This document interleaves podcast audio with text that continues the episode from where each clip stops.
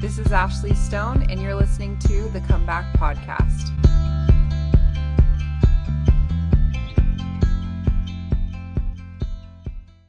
Yeah, I want to introduce you a little bit. And um, Okay. so, Chris, you know, you reached out to me and you mentioned that, you know, this is something you're really passionate about. You have a lot of friends that have left and you've watched kind of their process. And I am in a similar, you know, I'm in a similar boat. I have a lot of people that have left that are close to me and it, it, um, it's kind of, I don't know, it makes you kind of evaluate your own experience and why you stay. And so you have a really awesome story. Um, just what you sent me was so incredible and I loved it. And so I'm excited to hear the um, the live version, I guess.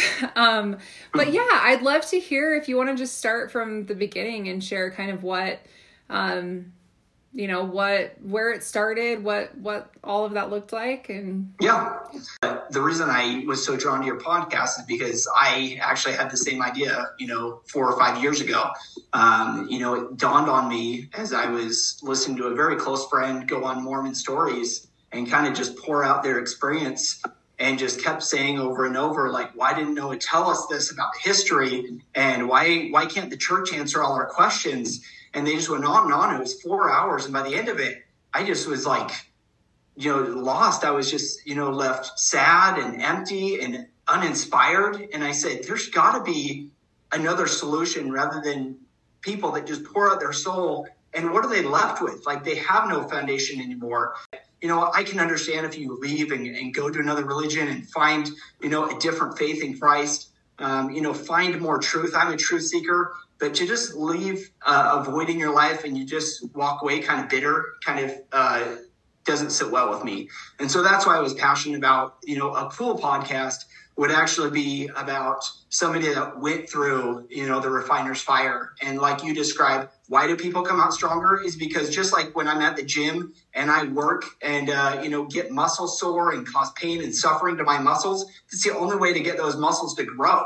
So spiritually, in that same sense, if we have to tear down our testimony and really dig and deep, and I try to ask as many questions and be curious and not think I have all the answers, um, I feel like that's how we do the tearing down and we're able to put down roots that can, you know, withstand the storms that come because they are coming. We've seen it, um, you know, during COVID when the prophet, you know, in 2020 said, hey, you're, you're spiritually not going to be able to survive from what's coming unless you have the constant companionship of the Holy Ghost. That word constant um, resonated with me because I, and I look back in my life, the thing that's kept me grounded is spiritual, consecutive, consistent spiritual experiences. Those are why I'm here today. And I feel like I'm not an anomaly. I feel like God's not a respecter of persons, but I feel like every single individual will have those spiritual experiences. If they're looking for them, they understand how to feel the spirit. And you kind of figure out what your batting average is. And mine was really low, but I started figuring out I can act on these promptings and things were happening in my life where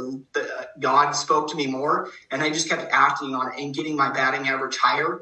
Um, but during COVID, especially, I saw that prophecy fulfilled as I saw family members, friends, just looking at a sample side for my ward and stake, we've lost about 10% of the church during COVID. And this isn't like politically, like the right, my right friends decided, hey, this vaccine, the mask mandates, we're not on board with it. The prophet went way too far by mandating, by encouraging us to get this vaccine. We're not okay with that. Like he went too far. And they, you know, maybe use family, Sunday as family time. You know, they, they do other things, but they're not interested in coming back. That put a bad taste in his mouth. My friends and family on the left decided, hey, why is the prophet opening the doors for COVID? Like it's not safe yet. Why are they opening temples? Like I, I just see this contrast of if you're not, if you don't have your roots down, it doesn't matter what side of the aisle you're the prophet will offend you eventually. So you need to have those consistent, consistent spiritual experiences. That's that's my testimony in that because that's how I've gotten to be where I'm at. Um, you know, spiritually to to continue to ask questions and continue to have those uh, really cool experiences that keeps me grounded in the gospel. But going back to um, my story, um, I'd, I'd, like to kind of start in high school. That was kind of a pivotal time in my life because I was moving around a lot. Uh, my family was from California, um, moved here like middle school, went to a few different schools, and then they ended up in Draper when I was 15. And I was really an insecure little kid. Um, you know, I looked like a kid. I, I you know, was super young, baby faced, um, you know, 16 years old and, you know, just really insecure. So looking for friends, I was trying to find people that accepted me, kind of, you know, gravitated to kind of a little bit of the rowdier boys. Um, and really, I, I just love making people laugh. Like if I could make you laugh, I would just do about anything to, you know, humor was kind of my way around my insecurities. So I used humor a lot, um, you know, made good friends, not good friends, but friends that were kind of a little bit on the fringe of the church. You know, we'd go to church, but, you know, we'd go to McDonald's during Sunday school. We just kind of checked out. We weren't that engaged. Um, I did alcohol, you know, started drinking in, in uh, about 16 years old, um, kind of would go do the weekend kind of stuff. Um, not too serious, but, you know, we, we kind of started there. And then when you are a young 16 year old drinking, you have to shoplift. And so that kind of got into shoplifting, got into just little stuff that juvenile stuff that a lot of high schoolers do. You know, when I was getting towards the end of high school, I needed to break. Like there's a fork in the road, and I had to choose a, a different path because I saw the way my life was going to go if I stuck with these friends, and it wasn't going to be the life that I wanted. And so as I kind of evaluated the people that went on missions or didn't went up, go on missions, I just felt like um, it was the time when I probably needed to, you know, decide pretty quick. And I kind of jumped in, um, you know, very uh, with no no testimony at all, but like, hey, I'll start this process. I was turning 19 that summer, and so I started down the road of, you know, applying, putting my papers in with my stake president. Um, and so as I started this process, um, I know my the stake president in the first kind of meeting with him. My dad was on the head council, so he knew me pretty well, but he also knew who my friends were and who I was hanging around with, and he knew I wasn't Scott clean either. So he kind of dug down and really tried to put the fear of God into me, and it worked. I was just like I broke down and and uh, you know just told him everything and laid it all all my cards out to say do I qualify or not. And when he got the word of wisdom question, I just bawled like a baby because it just hit me that these choices have consequences. And everyone that we were all just having a good time in high school, but the people that I brought to these parties and introduced, you know, drugs, alcohol, just stuff like that. Like I did, I wasn't addicted to that stuff. I just did it socially, but I didn't know the consequence of somebody that has that addiction in them that could take them on a totally different path. So it really started to set in of like, those choices not only had consequences for me, but I had friends that got, you know, became alcoholics, got hooked on opioids, all those different things that started with that little party in high school. So all these people that say, oh, it's just innocent, or I always used to say, it's not going to kill you to do it once. You don't know what kind of path it's going to take someone on. You know, when I saw the fork, I knew I had to take that harder path, and it was awkward and a lot of people when they're coming back to the church they're just like i don't feel like this doesn't feel natural. This feels really awkward. That was exactly how i felt as i started going down this path because it wasn't me. You know i was in this group of people parents that would like pull me aside and like please stop hanging out with my son you're not a good influence i was not a good kid uh, in any sense but i knew that if i could hang around the right people that my chameleon like personality would become, I would gain some of those attributes. So I kind of caught hold on like if I can just surround myself with better friends and better people, I could become somebody different than I was currently. So I, I get my papers in, you know, get through the stake president, you know, like I get my call to West Virginia Charleston mission, which Terryl Givens, that's where he lives in that mission that you just interviewed. Yeah. So yeah, so it was cool. I never met Terryl, but he was uh, a very prominent member in our mission and the way he describes that mission field very hostile was like that was it like they were it was the bible belt to a t and so when i get out into to there that was a big eye-opening experience because i i thought we were just a really strict christian denomination i had no idea that people like literally hated our guts and like like would go go out of their way to like dust their feet on us and tell us you will burn in hell you know, for what you believe.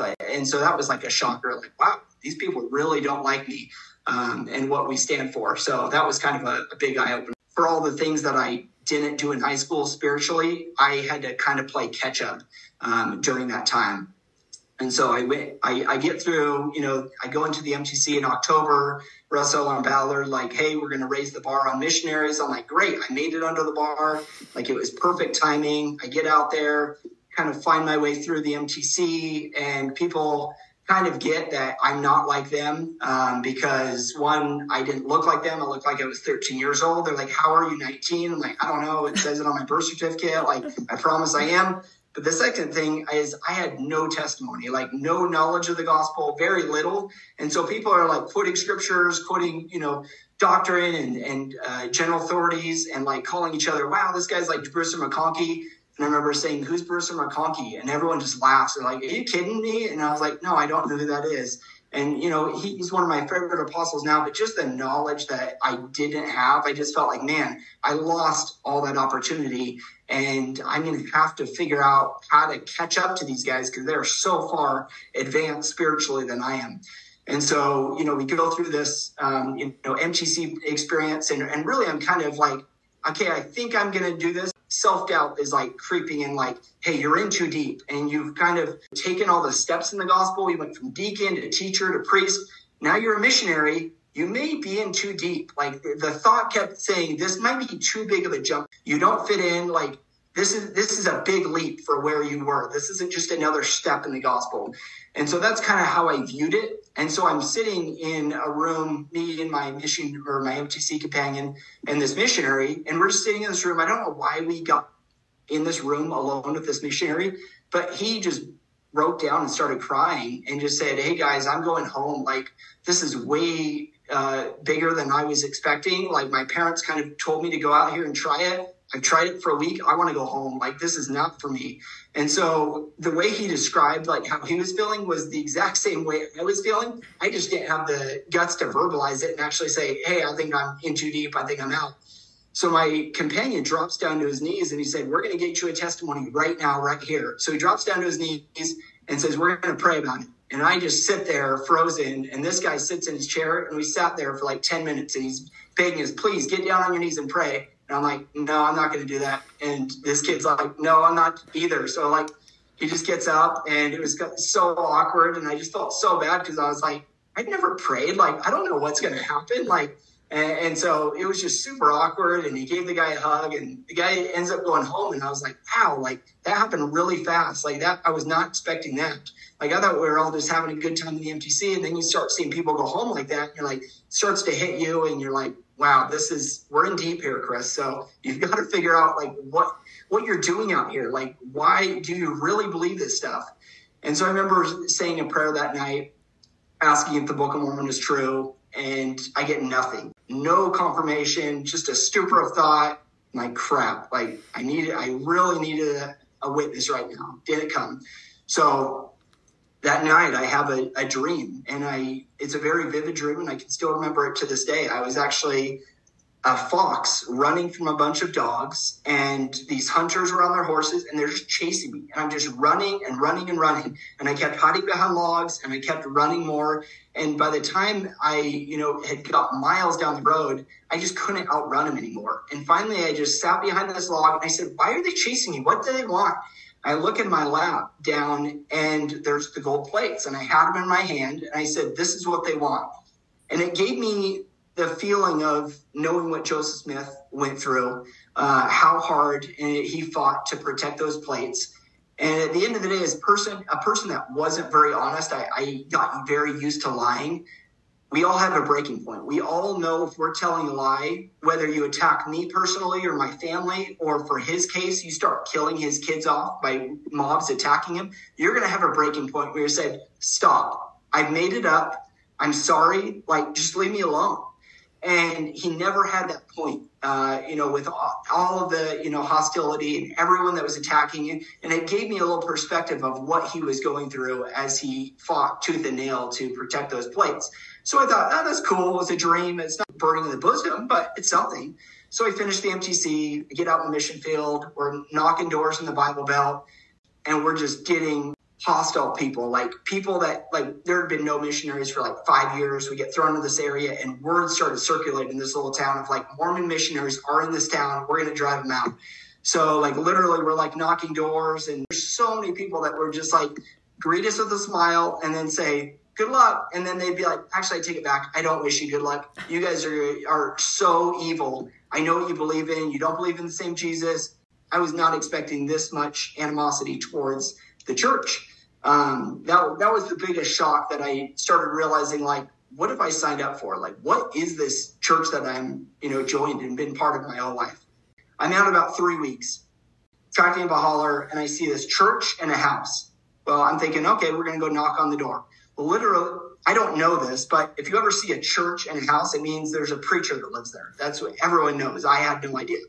So I go up and we're starting to walk to this house. And right when we get next to the church, this guy comes down on this porch and he starts screaming at us. And the first thing he said is, Boys, stop right there.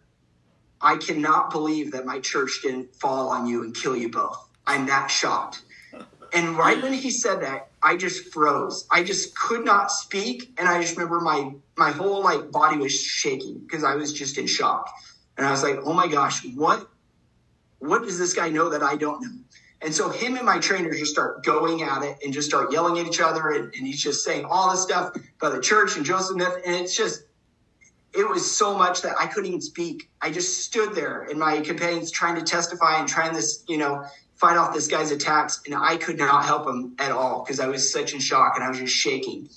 And so we go home. I can't get this guy's words out of my head. They just kept repeating over and over everything he said about the church. I couldn't get him out of my head. And so I go uh, back to our little uh, double wide trailer, and I was mad. Like the, the emotion that flooded over me was anger. And I was angry at my parents. I remember thinking, why did they raise me in this church and not tell me all this stuff. And I was so ticked off at them. And I realized, you know what? I'm just embarrassing myself out here. I, I did come out here to embarrass myself. I'm not doing this anymore. And so I start packing my suitcase and just decide, you know what? I, I am in too deep and I didn't sign up for this and I'm, I'm done embarrassing myself. So I start packing up my suitcase. And um, as I'm packing, I see a Book of Mormon on my bed. And I jumped on top of my bed and I clenched the Book of Mormon with both hands. And I remember calling out to God and say, Is this book true or not? I need to know. And the next thing that happened was a wave of the Spirit hit me. And then another wave and another wave. For about two minutes, the strongest spiritual wave just kept hitting, and every wave just kept getting stronger and stronger and stronger. And right then, I was told by the Spirit, you have been led here. Like the Doctrine and Covenants in uh, section 112 says, Be thou humble, and the Lord thy God shall lead thee by the hand and give the answer to thy prayer. That scripture is one of my favorite scriptures because I realized I had been led to that point, as awkward as it was and uncomfortable, and I didn't belong there. I was led there. Something led me out there for that experience at that time. And that's when I knew and I could never deny what I experienced at that time. That was the moment that I was like, wow, it all is true. Everything he says, I don't care what the critics are going to say. I know it. I can never deny this moment that happened right here, right now, in this little trailer. From that point, I decided, great, I have a testimony. I still have a knowledge of the gospel. So at that point, I just became a sponge and I soaked up and I studied my butt off Every morning I'd get up early. Every night I'd stay up about an hour late and I would just study and study and study until finally I not only got to the point where most of my district was that came out the same. I felt like I learned so much in that six months and I took it upon myself to catch up for all the slacking that I had done. I catch up and I was on fire. And, literally that changed everything when I felt like I had that testimony and then I had the knowledge piece and then I was unstoppable. I, I was probably a little bit too full of pride and I was pretty cocky. And so I kind of, for the next six months, got into a lot of bashing, a lot of, you know, fighting with uh, these these preachers and these Protestants, and and I was just guns ablazing, just like I'm going to prove them all wrong. And about a year out, I had a change of heart when Robert Millet came to my mission, and he um, basically talked about what he was doing. And I don't know if you know about what Robert Millet did in the early 2000s, but he would travel around to different churches and he would hold these firesides and he would basically say your preacher can ask any me any question and i'm going to ask them questions. I don't understand about your trinity. I want you to explain it to me. If you want to know about the book of mormon or joseph smith ask me. I'm the church. I'm the expert. I'm the doctrine ask me. And he said the point of this elders is we had a, the whole mission there. He said, You think you're going to preach and, and baptize the world, and I know how you feel about that. But there are people you're going to meet along the way that can do far more good outside of the church than in. So don't think you have the obligation to just baptize the world and save the world. Like, it's okay. If people don't accept the gospel, I want you to take away a misconception and I want you to replace it with truth. That's how you're going to help these people repent. So that's all I would try to do. And from that point, I had a change of heart and I, I believe I repented because my mind changed. And that's the definition of repentance is it denotes a change of mind about yourself and about the world in general. And so I saw these people differently. I stopped looking at as a fight every single day. And I started my scripture study with questions and I started finding questions that I would have and I would go tracked and I would ask these people my questions. Hey, I read this scripture this morning. Can you help me understand it? I don't fully understand it. And all their shields just started coming down to like, what? You're asking me about a doctrinal question? Yeah. Can you help me understand the scripture in the New Testament? I don't understand it. I was just reading it this morning. And so it brought down the barriers and we were able to connect. And, you know, I was able to meet and befriend a lot of these preachers. And still to this day, some of the great honors in my life are preachers that still call me up and they'll say, Hey, somebody in my congregation was telling me about one of this doctrine uh, of the church. I wanted to call and verify it with you first. Like, I'm the authority. And I was like, That's cool. But then they've gone as far as like defending our church and, you know, they're nowhere near getting baptized, but they trust me and know that I'm the source of the church. If they want an answer from the church, they call me. And these, you know, friends that I have that are, you know, lay ministers and different Protestants, um, they they've invited me, you know, out to come preach at their pulpit. Will you speak at my church? I haven't done it yet, but just the invitation is like an honor. Like that doesn't happen. Like to, to go from how much hatred and animosity they had to me to at the end, like we became friends and we're still friends and we still talk, you know, that's that's the reward. Like it's not about the baptisms, it's about these friendships that we have, and we're able to, you know, build bridges of friendship. Um, and it proves Jesus Christ is divine, is the Son of God, and that gave me that that strong witness and that aha moment of okay, this is why we have the Book of Mormon. It's for Him. It's for these brothers and sisters that missed the mark um, on Jesus Christ. So that was kind of how I finished my mission, and it was a really cool experience. I learned so much from that. Um, and coming back, you know, into it, I, I just, you know, kept kept studying, kept being a student of the scriptures, kept having questions. And when this technology wave came of all these people learning new things about Joseph Smith, um, you know, it was it was familiar to me because these same tactics that they're using on the internet, this isn't new information. You could go find this information in the library, but no one was going to go research back in the dark corners of the library to find it. And I think it's interesting because you said that he said, you know, use your mind, not your heart. And that's something that is a common theme with people that um, have been on the podcast that encounter, you know, they're debating online and they're, you know, that's that's a common thing that they say is you can't trust your feelings. You can't trust mm-hmm. your your heart. And so I, I think that's interesting that you experienced that on your mission a long time ago. It is the same. It's the same tactics. The antis and the critics they take away your foundation by sh- shooting at you know the, the their main target is Joseph Smith. They don't target the Book of Mormon as much as Joseph Smith. I think we'd all agree on that. They know that he's a flawed man, and if they can take him down, they evaporate your foundation. But the sad thing is they're not replacing it with anything. It's right. like, tell me about how this is bringing me closer to Jesus Christ. Like, help me understand what you found. And so, you know, when you see people that have left the church, and I, I believe that Robert Millet was right when he said, you know, you're going to meet people that aren't, uh, that can do more good outside of the church than in.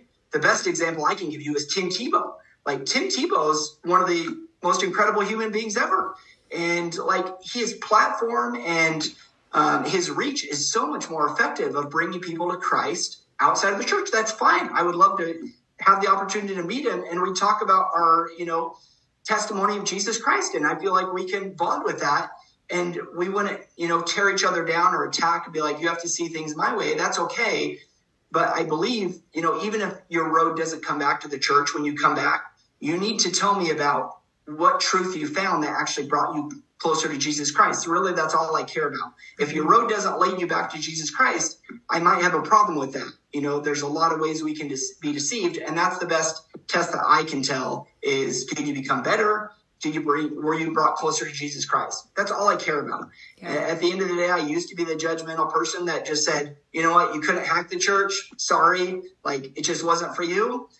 Now I've kind of progressed in my thinking and, and meeting really good people um, in the last year that have left the church and still found something that brought them closer to Jesus Christ, brought them closer as a family, and great. Like I'm all for it. I, am going to be, you know, their biggest fan, and you know, just I feel like that's where we need to get um, and realize that the power of the Book of Mormon is, and in my mind, it's not to bring the anti you know, back to the church. I'm kind of done with casting pearls before swine and getting into the weeds. As Terryl Givens says, I can tell very quickly if somebody's sincere or if they're bitter and they're looking, you know, to just destroy my faith.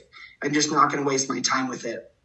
But the last thing I wanted to to share is I, I did have an experience with the Book of Mormon um, about six months ago that I feel like I wanted to share um, that helped me spiritual experiences that keep me on this path. And this was just another one. And I was going through a really dark time, um, dealing with some depression, anxiety, just a lot of things were going on in my life.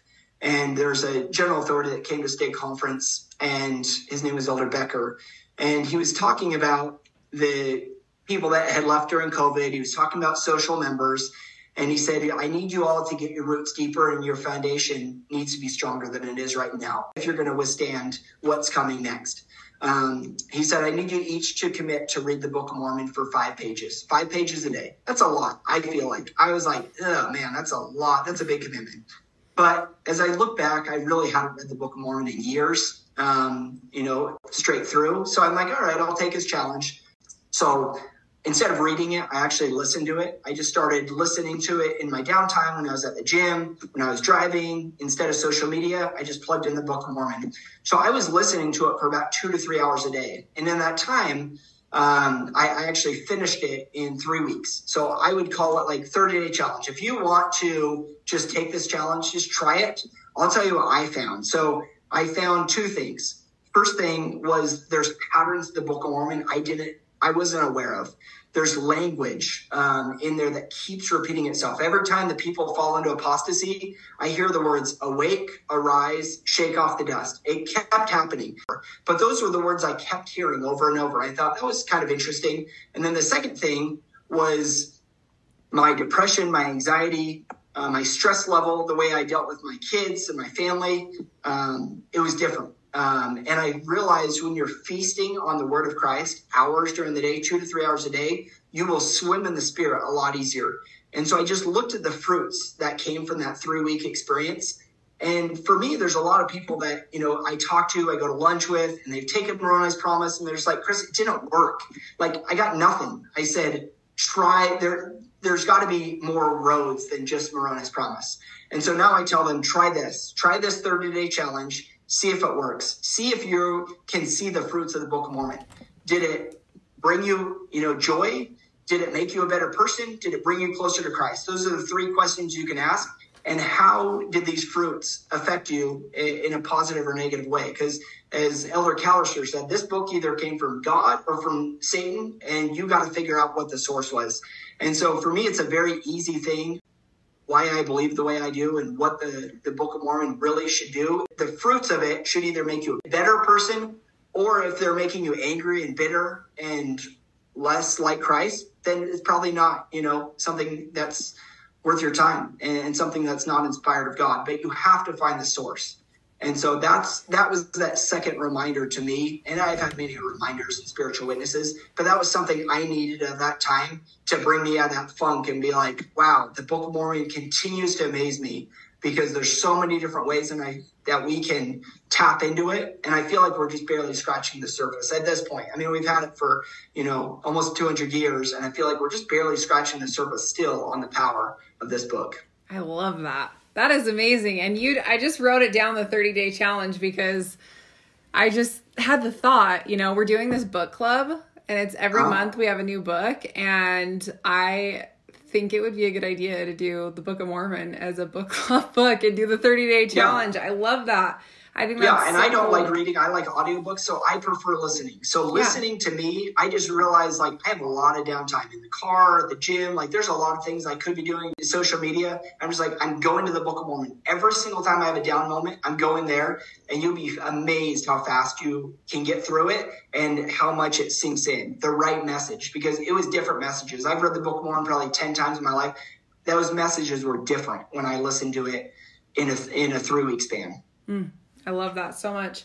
Um, so I have a couple questions for you if you're open to sure. it. Um, Absolutely. So you went through this faith crisis on your mission where you're like, these people are saying all these things about the church. They're, you know, they're horrible things. Like my parents like duped me. Like what? Like mm-hmm. you're going through this crisis of faith on your mission.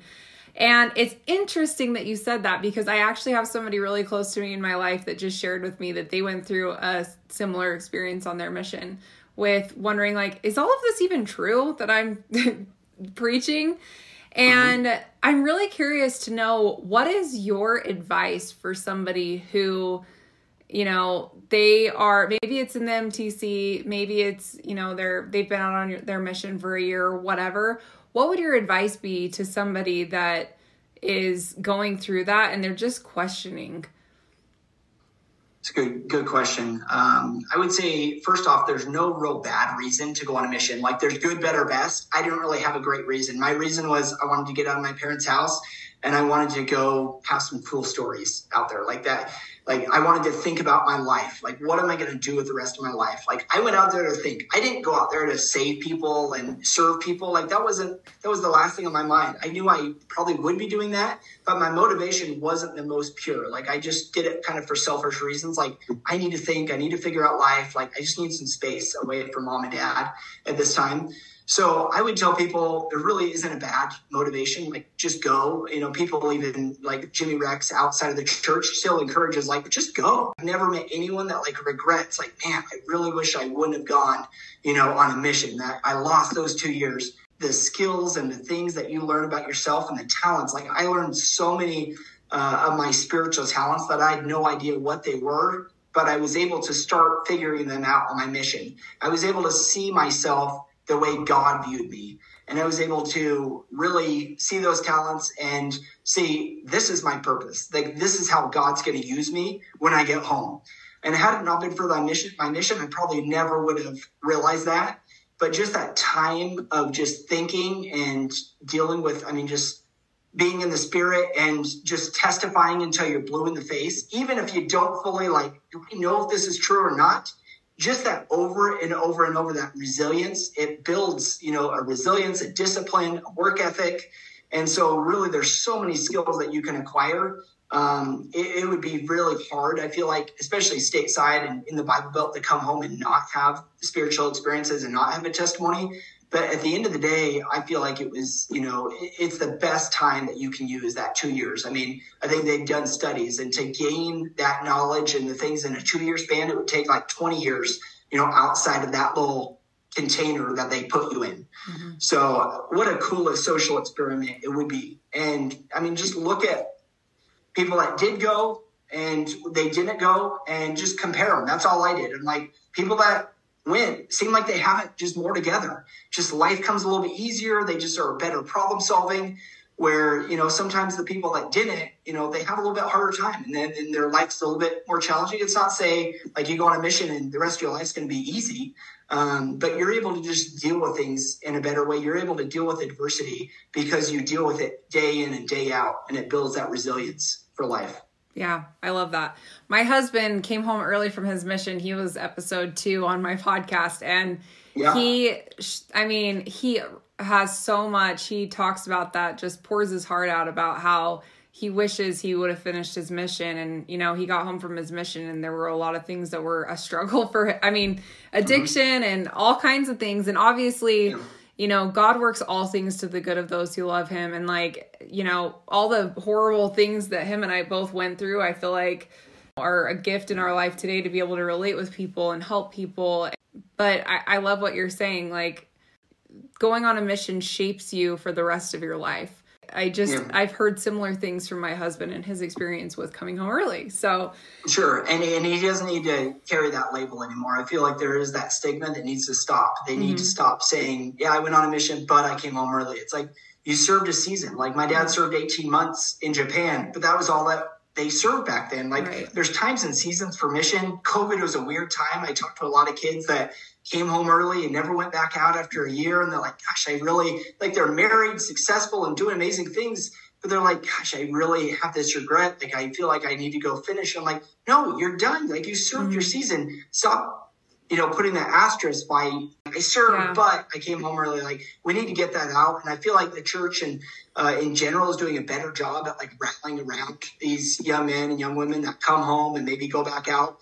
But there was they were ostracized when I was you know mm-hmm. serving. Like the people that came home, no wonder they're really never came back to the church because really you were ostracized and it was it was really awkward yeah. for people that came home early. So during that time i feel for them you know i had friends you know, i had a friend that got bit by a in one of my companions got bit by a tick and got lyme's disease. He had basketball mm-hmm. scholarships. He lost everything.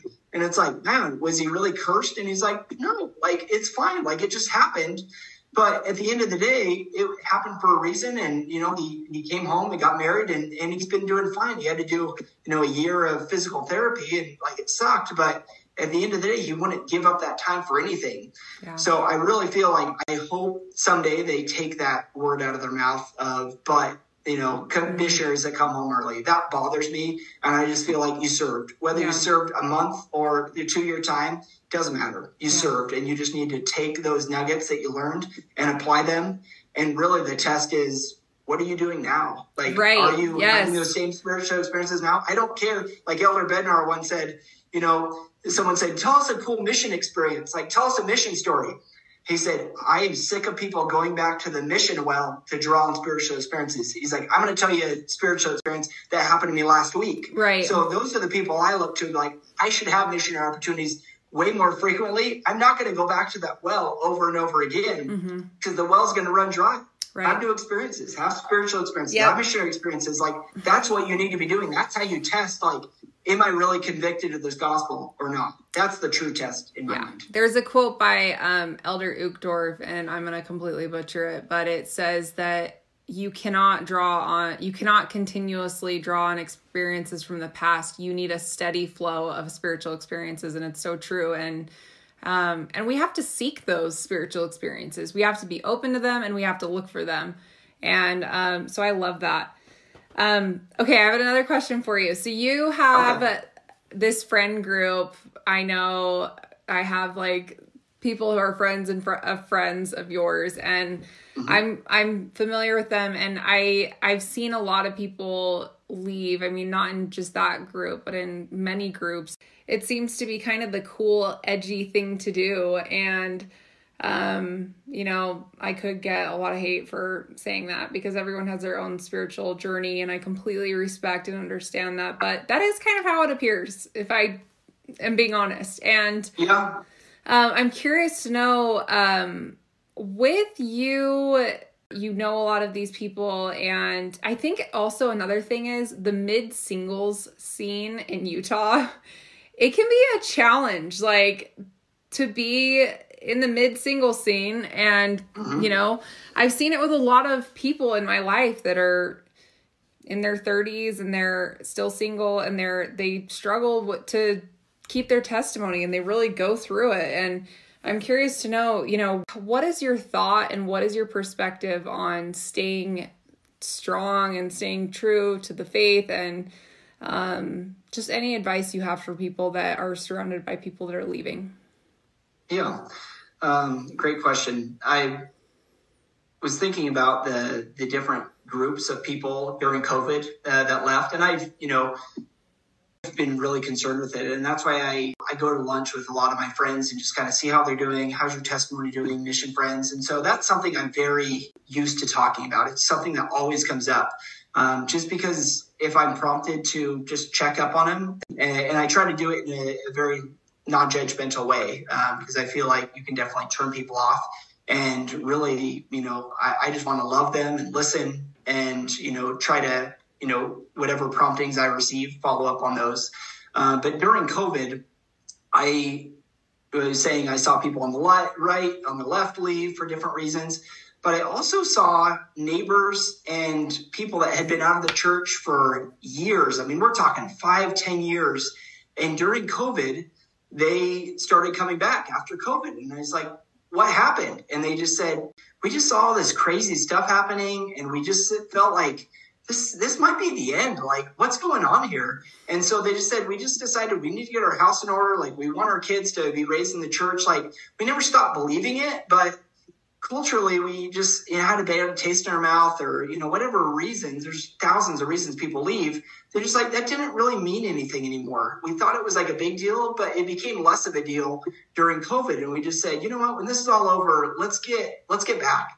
Um, so something drove them to come back. So I, I know we all want to focus on wow it's just a mass exodus of people leaving but i don't think we're giving enough attention to the people that have come back and really there's all of the reasons that you can leave, the, the commonality of the reason they come back is the spirit just moves upon them and be like, hey, you've been gone long enough. It's time to come back. Yeah. We need you back here. Mm-hmm. And so I feel like letting people come back with, we need you warts and all. Like, we yeah. don't need these perfect yeah. people never done anything bad in their life. Like I want people. This is a hospital for sick people. We're not a country club mm-hmm. for perfect people. And so people that left that I've talked to, they often say, I thought it, I had to be all in or all out, Chris. Like if I wasn't a full tithe payer and like perfect with the word of wisdom, they say sometimes I drink with my spouse. You know, I'm really not going to commit to paying tithing. I say, great. I don't care where you are. at. I need you. Yeah, I need you back. Like if the Lord says, come back, come back where you are. Yeah. Don't try to be 100%.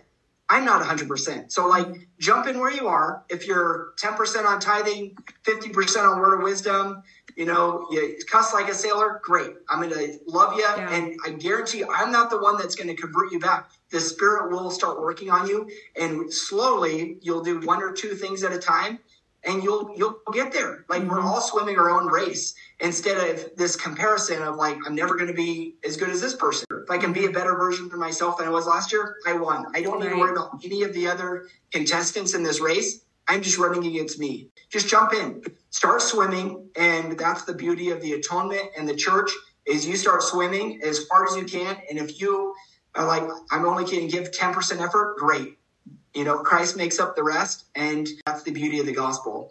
And I feel like that would be my, you know, biggest encouragement is you need to have more spiritual experiences. And for the people that are like, I've never had spiritual experiences, I'm just, you know, culturally believe like this makes sense. You're you're not going to make it. Like I need you to have more spiritual experiences and that that that really makes the biggest difference. I can't emphasize that enough of trying to pinpoint what is it that has people stick and convicted of the gospel and its spiritual experiences. So I, I just will repeat that Tom Blue in the face because I'm a very big advocate that really nothing else sticks.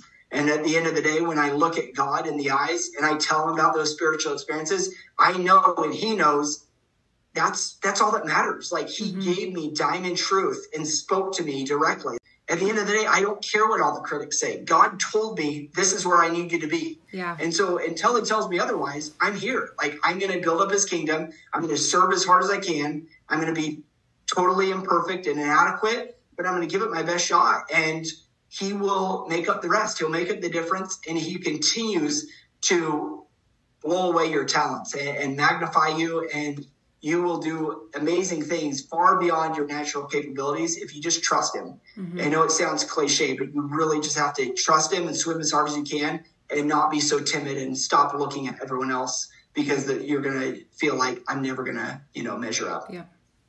I love that so much.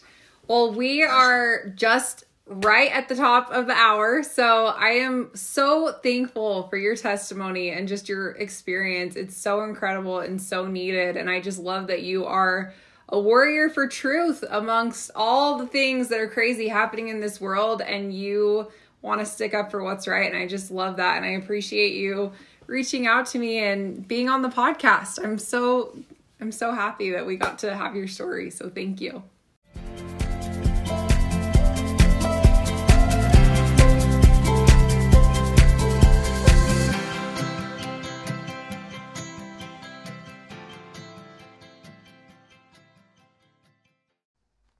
Hey guys, First off, I want to give you a heartfelt thank you to all of you that support the podcast. We wouldn't be able to get this message out without all of your help, so thank you so much. I've had a few questions come in from people that aren't on social media, so I just wanted to let you guys know that we do have a website. It's www.comebackpodcast.org. You can find all of our episodes here. Um, there's a list of our book club selections, and you can also find us on Facebook, Instagram, Twitter, and YouTube. Thanks again. We love you guys so much.